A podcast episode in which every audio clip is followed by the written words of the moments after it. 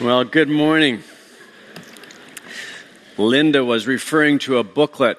I'm reading the Ephesians booklet in Korean this morning.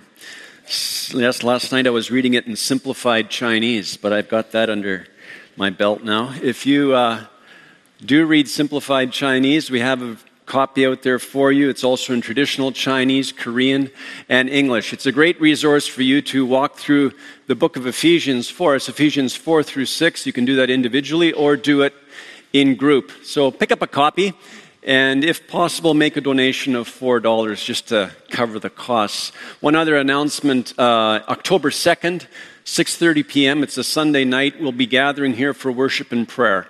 And so I just want to put that on your calendar, and you'll hear more about that next week. October 2nd, 6.30 p.m., a night of worship and prayer.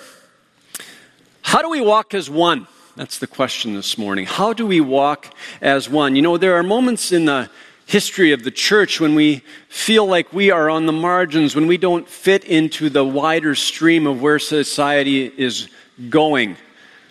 And then God's people gather and we receive a new vision. About 10 days ago, uh, young adults gathered at the University of British Columbia, university students, young adults from different ministries that are active at UBC and various churches. They gathered for a time of worship, a time of praying for one another, of hearing the Word of God. And after the Word had been preached, the university president got up, the UBC president, and he said, Okay, I'm not going to give my normal presidential address. I'm going to tell you my own story. And he said, When I was in university, I was in a really dark place. And I was loved by two fellow students in my dorm. They led me to Jesus. And he challenged those young adults to be that presence at UBC this year. Be that presence in the lives of those that you interact with, that you go to class with, that you live with. Share the love of Jesus with your fellow students. So, a common vision. They worship together, they pray together, and they say, okay, we're here for a purpose. We're going to reach this campus for Jesus. What a wonderful moment, right? Why don't we experience that more often? That sense of unity, that kind of vision. Being the church in our day. The gospel, it not only encourages us toward oneness, it provides for us a living foundation, a living foundation for that oneness, and a path toward oneness. So, Ephesians chapter 4, verse 1. Ephesians 4, verse 1. I, therefore, a prisoner for the Lord, urge you to walk in a manner worthy of the calling to which you've been called, with all humility and gentleness, with patience, bearing with one another in love, eager to maintain the unity of the Spirit in the bond of peace. There is one body and one Spirit, just as you were called to the one hope that belongs to your call one Lord, one faith, one baptism, one God and Father of all, who is over all, through all, and in all. Paul begins, I, therefore. Well, again, what is the therefore, therefore? For three chapters, Paul has been talking about the eternal purposes of God, these eternal purposes that are unfolding in history. He says in chapter 1 God is to be praised, to be glorified for blessing us with every spiritual blessing in the heavenly places. God chose us for holiness, to be holy in His presence. And that holiness is actually lived out in relationship. We've been predestined to be adopted into God's family, this from before the foundation of the world. We were, we were dead. We were completely dead in sin, but through Jesus Christ, we've been made alive. We've been redeemed. We've been forgiven. We're a new creation. We're not here by chance. God created us in Christ Jesus for good works. And so God wants us to walk into those works. And part of that work is to be one family. The new creation is not just for us as individuals, it is for us as God's people. There is a purpose for us to be together. We are not just here to gather, we are here on a mission. We were alienated from God. We didn't know God. We were without hope and without God in the world, but God, through Jesus, reconciled us to Himself so that we might be reconciled to one another. Live out that reconciliation in love. Here we are, Willingdon Church. And God has called us from many different places around the globe to be one. God has revealed to us the mystery of His will. The mystery of His will is that history is going in a direction and all things will be united in Christ. And so the church is to be an image of that reality to a watching world. We're, we're, a foretaste of what is coming. We're not on the wrong side of history, we're on the right side. We are under the lordship of Christ, and Christ will unite all things in Him.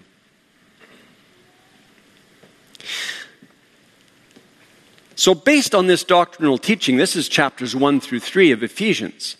Based on this doctrinal teaching, Paul will now make some practical application. He moves from what God has done to what we must be, to what we must do.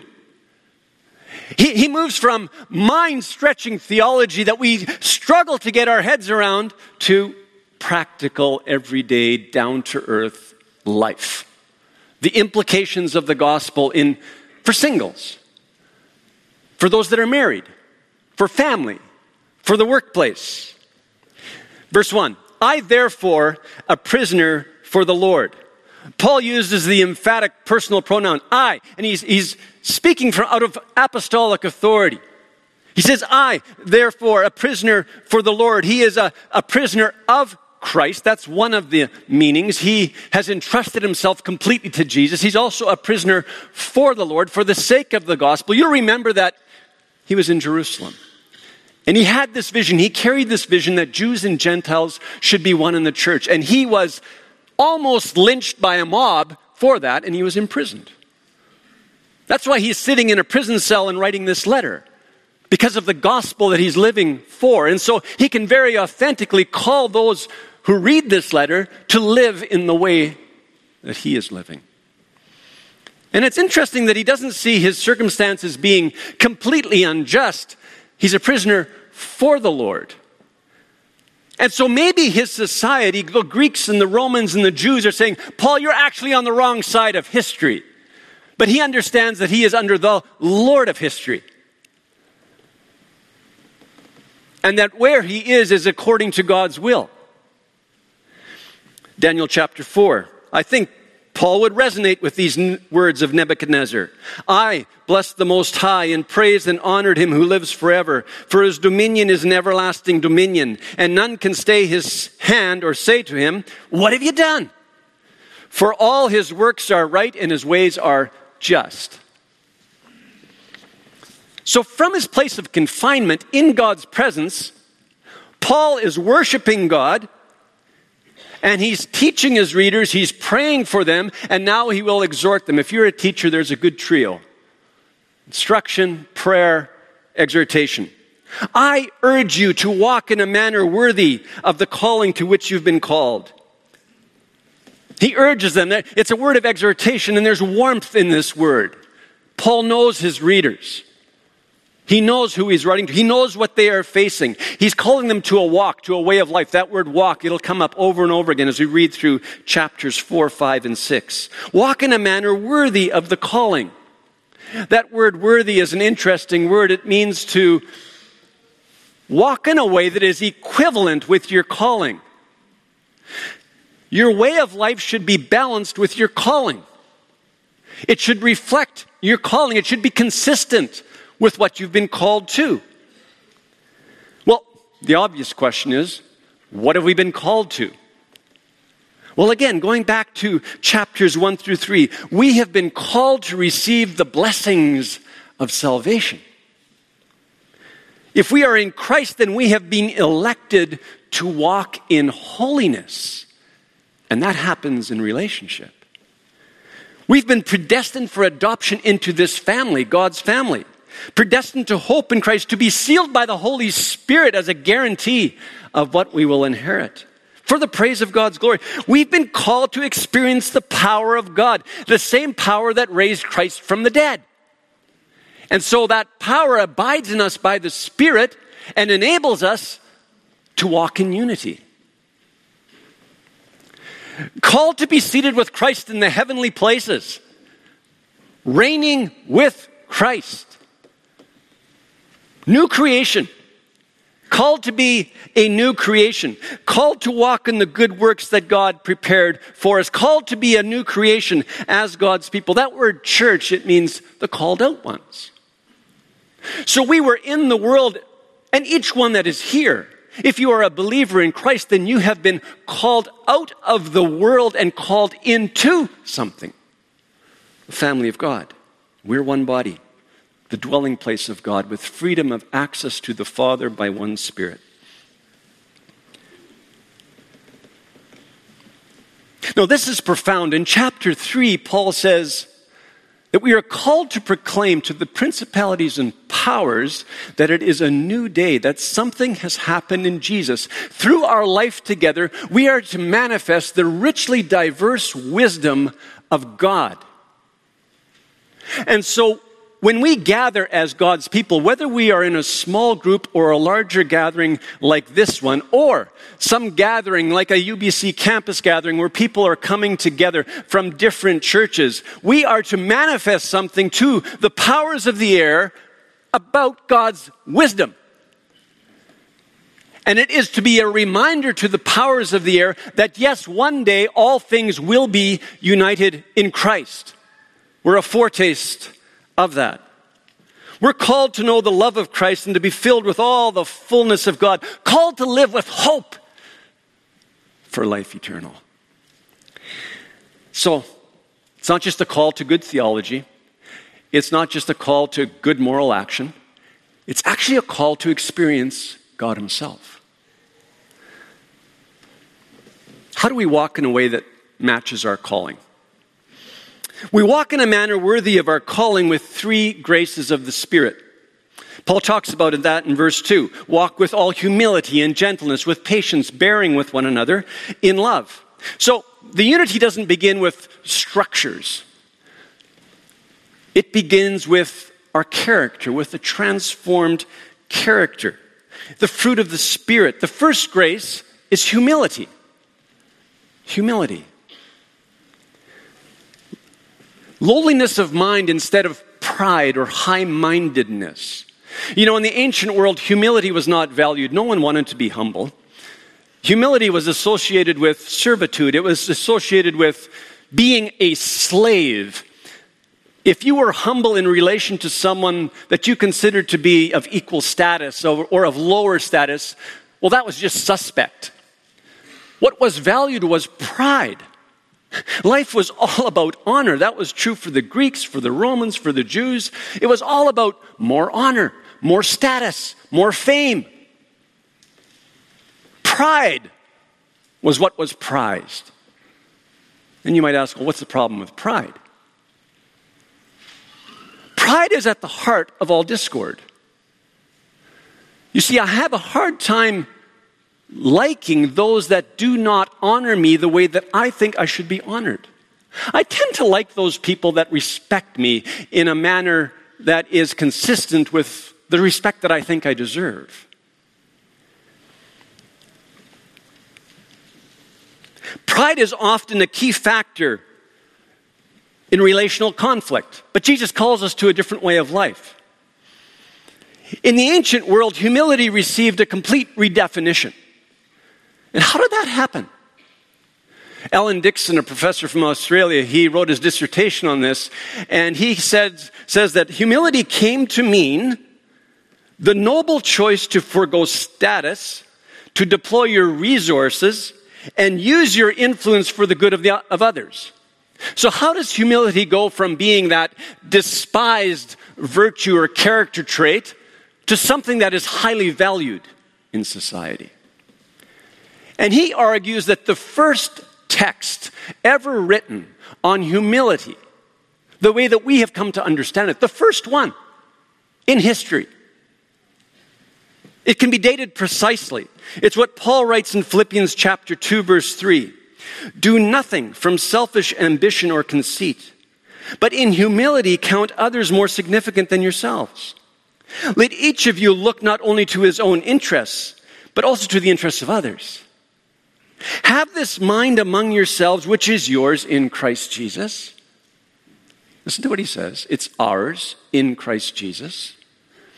Who, though he was in the form of God, did not count equality with God a thing to be grasped, but emptied himself by taking the form of a servant, being born in the likeness of men.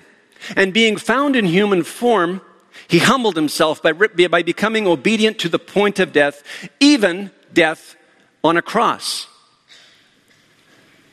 Prior to Jesus, this understanding of humility didn't exist. And it wasn't so much what he taught. What he taught, of course, was extremely important, completely aligned with who he was, what he was called to be, to do. But what the world had to wrestle with was the way that he lived, the fact that he actually went to the cross and died a shameful death. The church had to wrestle with it. How could the Son of God come to earth and be crucified? Well, if you read the Gospel of John, you realize that Jesus understood who his Father was. He understood what his calling was, what God had called him to do, why he was here. He understood his identity. He understood who he was. And because he knew his Father and he knew why he was here, understood who he he was able to pour out his life for others in love. And Jesus calls us to be like him. We serve the same Father.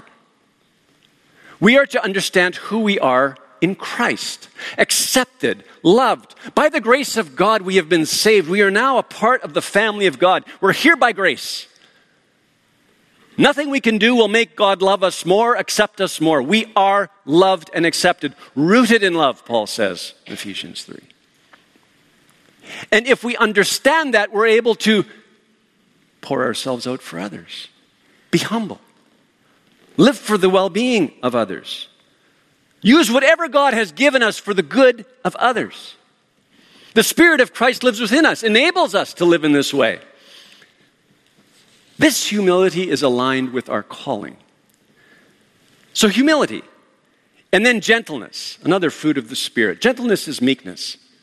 Often, when we think about meekness, we associate it with weakness.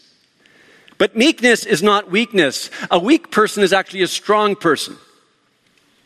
The strong person is able to be a master of himself or herself and consider others without being concerned about personal reputation, without being concerned about personal gain. A meek person, again, is secure in Christ and able to consider the other waive one's rights. Jesus said, Blessed are the meek, for they shall inherit the earth. Humility and gentleness, or humility and meekness, they form a natural pair, and we see them in such a beautiful way in the life of Jesus. How does Jesus describe himself? Matthew chapter 11, verse 29. He says, Learn from me, for I am gentle and lowly in heart. That was the heart of Jesus. And we're called to be like him, to walk with all humility and gentleness. And then with patience. Often we joke with one another, right? Like, don't pray for patience. Life's going to be hard. Don't, don't even ask for patience. Patience means to have a long temper, not a short temper. Patience means to endure the injuries inflicted by others. It means to make allowance for the shortcomings of others, to endure wrong rather than flying into a rage, rather than desiring revenge. It means to be long suffering with those that aggravate us. Maybe sometimes you say to the Lord what I say. I say, Lord, be patient with those that aggravate me. Why have you placed so many people in my life for my sanctification, Lord? Is it necessary? with patience, bearing with one another in love. It's bearing with one another in love. It's just an amplification of what it means to be patient, to bear with one another. It's not passive resignation. It's actually to hold each other up. You know, if we're in relationship, there will be conflict. That is just the way life is. Judy and I have been married for 33 years. If I said that there has never been conflict in our marriage, you would know I'm lying. There is conflict when you are in relationship with people. It happens. The question is, what do we do when there is tension? To bear with one another is to hold one another up. To hold the tension, to stay in relationship because we value the other person. We value the relationship. We understand what God has called us to. It's not passive resignation. It's not going, okay, whatever. Whatever.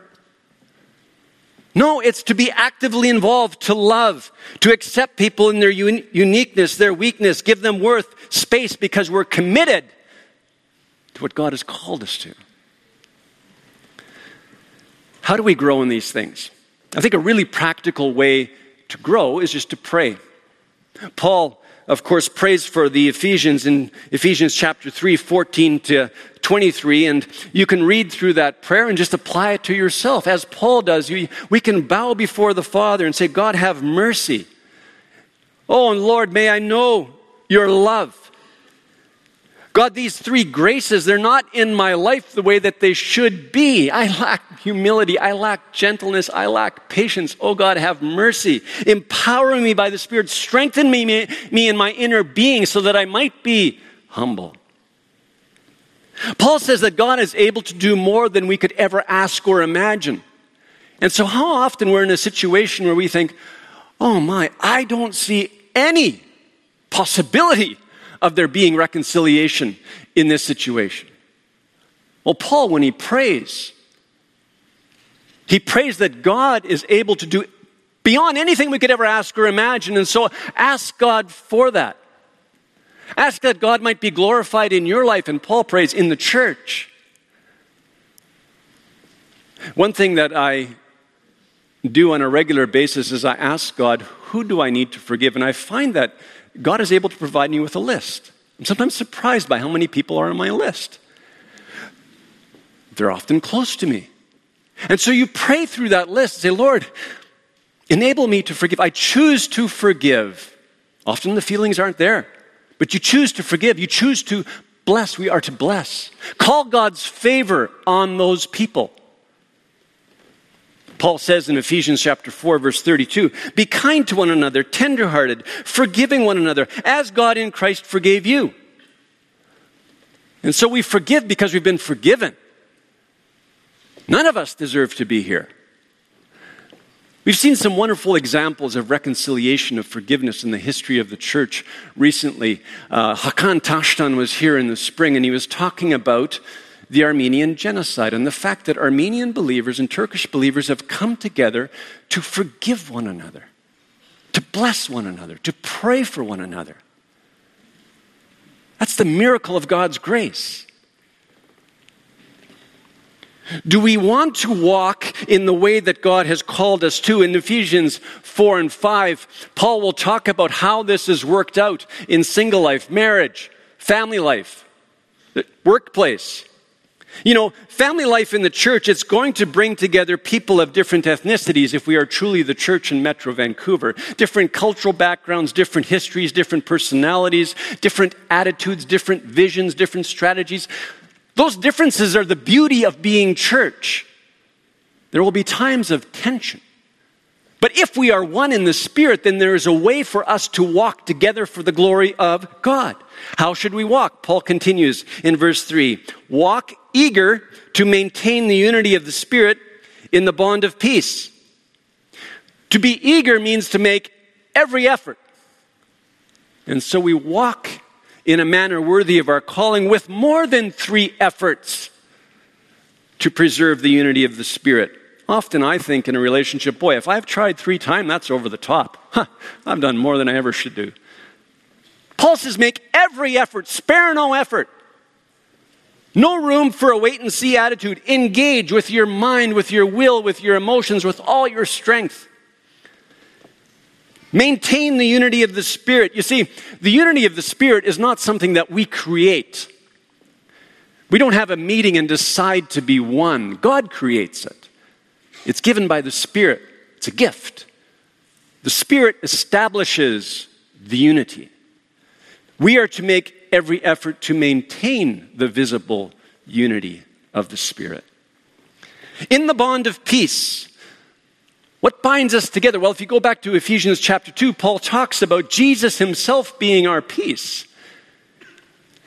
If we are in Jesus, then we have been reconciled to God, and the possibility exists for us to be reconciled to one another in Jesus. He's our peace, He holds us together.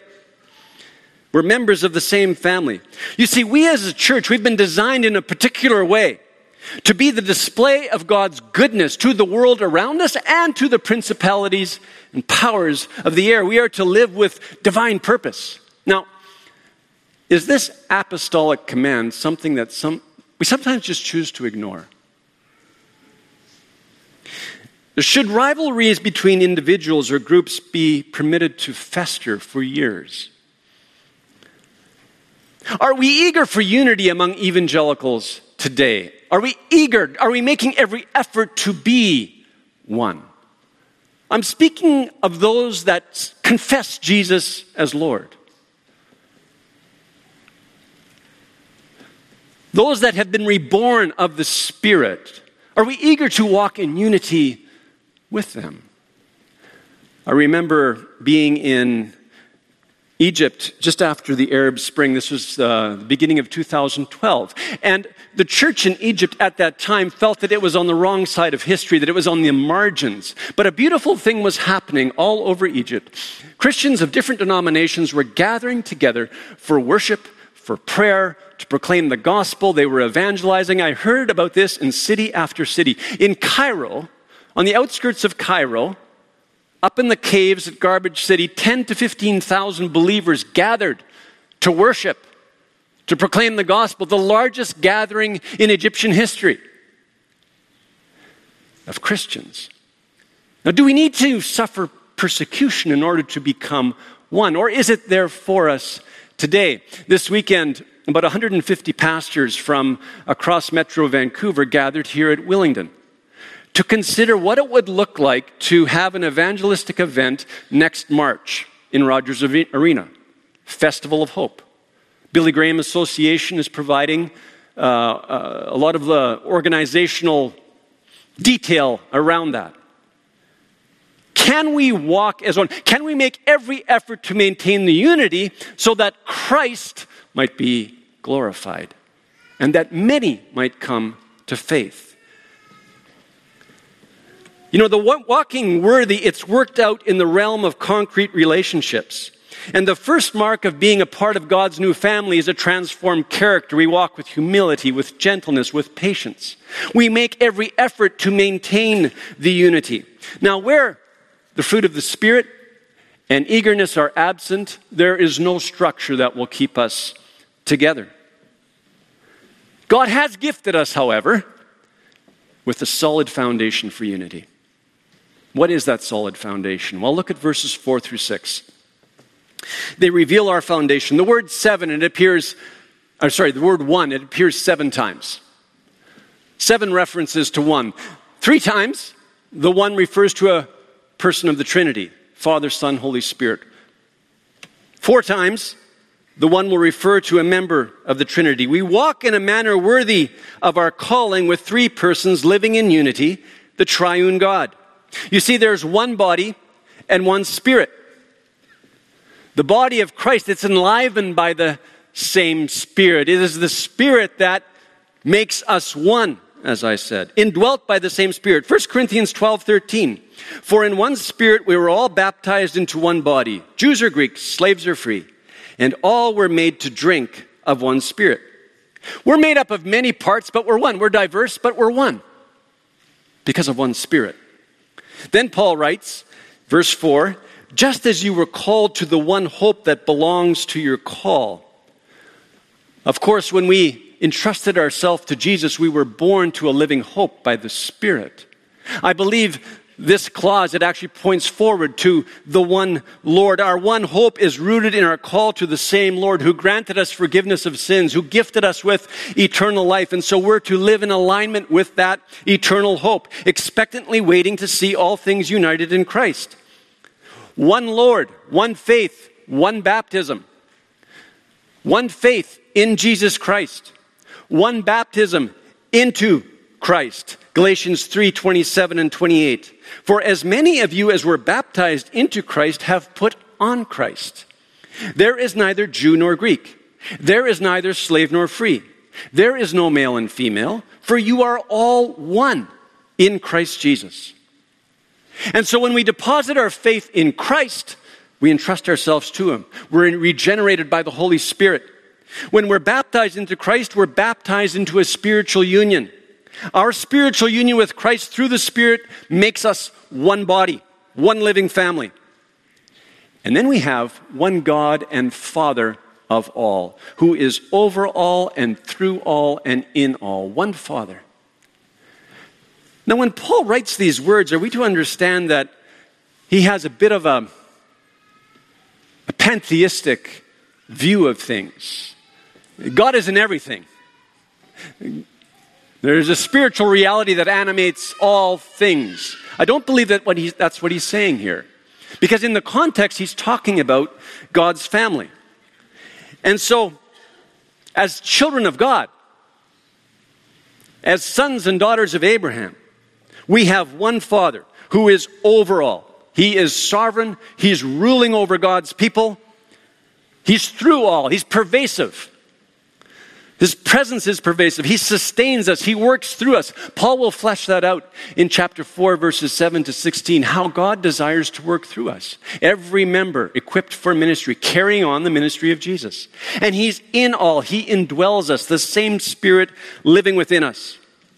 Question Can Father, Son, and Holy Spirit be separated? Is that a possibility? Could Father, Son, and Holy Spirit be separated? Well, the answer is no. From all of eternity, Father, Son, and Holy Spirit have been one, and they always will be one. Now, if we are born of the Spirit, brothers and sisters in Christ, spiritually, can we be separated? Is that a possibility? John Stott writes the following The unity of the church is as indestructible as the unity of God Himself. I believe that what John Stott says is in alignment with what Paul is teaching. This apostolic teaching that we have a solid living foundation that unites us. One Father, one Lord, one Spirit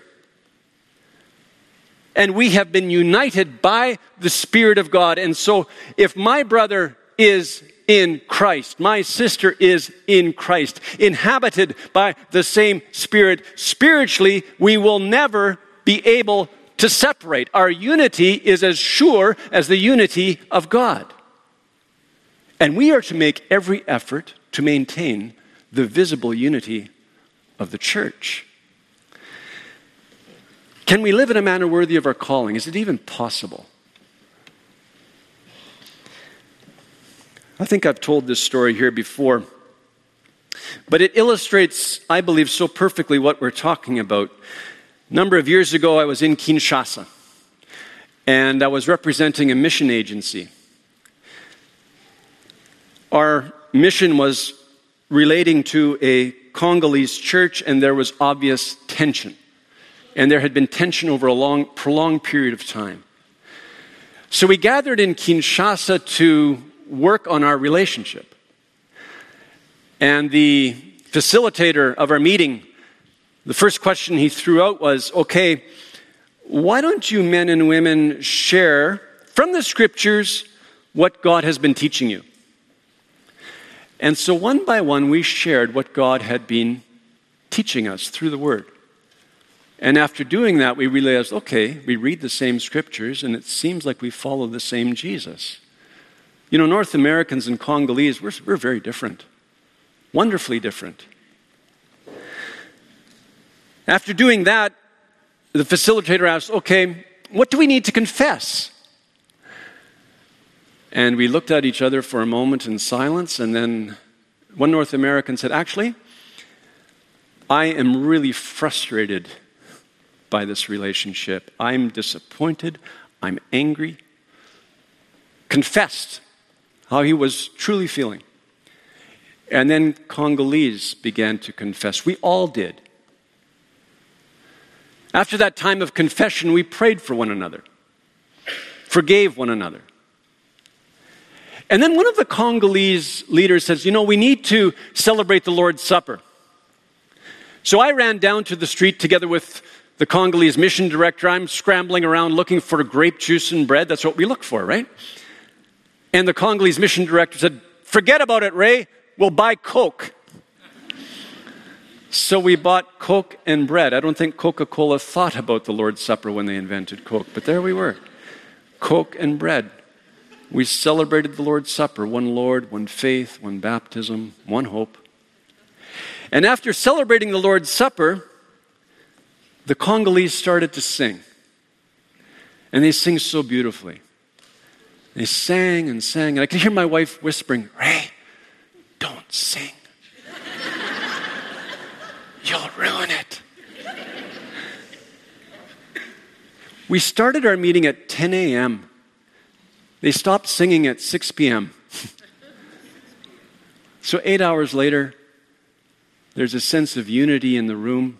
And in 15 minutes, we decided all that we needed to decide in order to continue to walk to, eh, together and be on the mission that Jesus had called us to. And so I ask again is that there for us? Does Paul just write beautiful words here, or could it be a reality among us?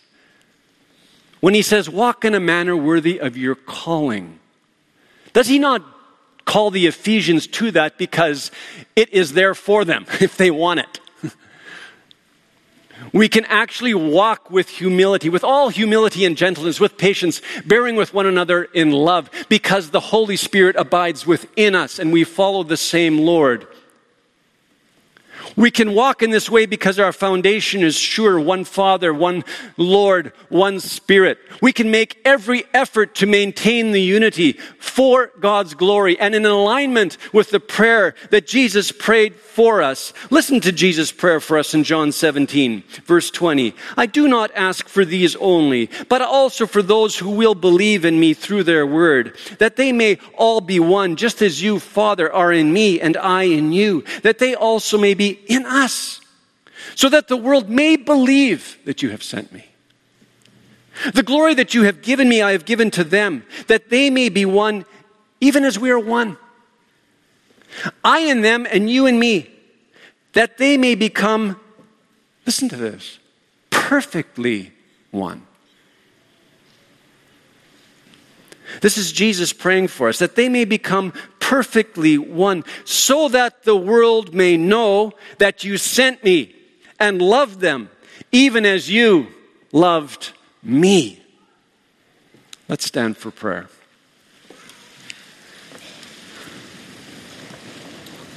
So, Father, we are humbled by this prayer. Jesus, we're humbled by your prayer for us. And we recognize, I recognize, that we so often fall short. And yet you have called us to yourself. Thank you, Father, for drawing us to yourself. Thank you, Jesus, for salvation. You've set us free for freedom.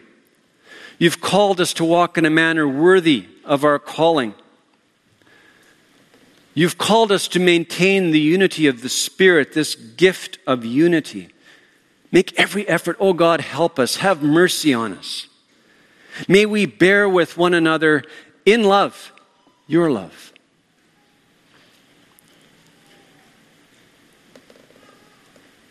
Jesus, may we walk as one so that the world might know that you were sent, that you were sent by the Father out of love for us. Jesus, we don't deserve to be here, but we are thankful that by your grace you have saved us and recreated us in you to live in a new way, to be family for your glory. Thank you. Empower us by your Spirit, we pray. And now may the grace of the Lord Jesus Christ and the love of God and the fellowship of the Holy Spirit be with us all.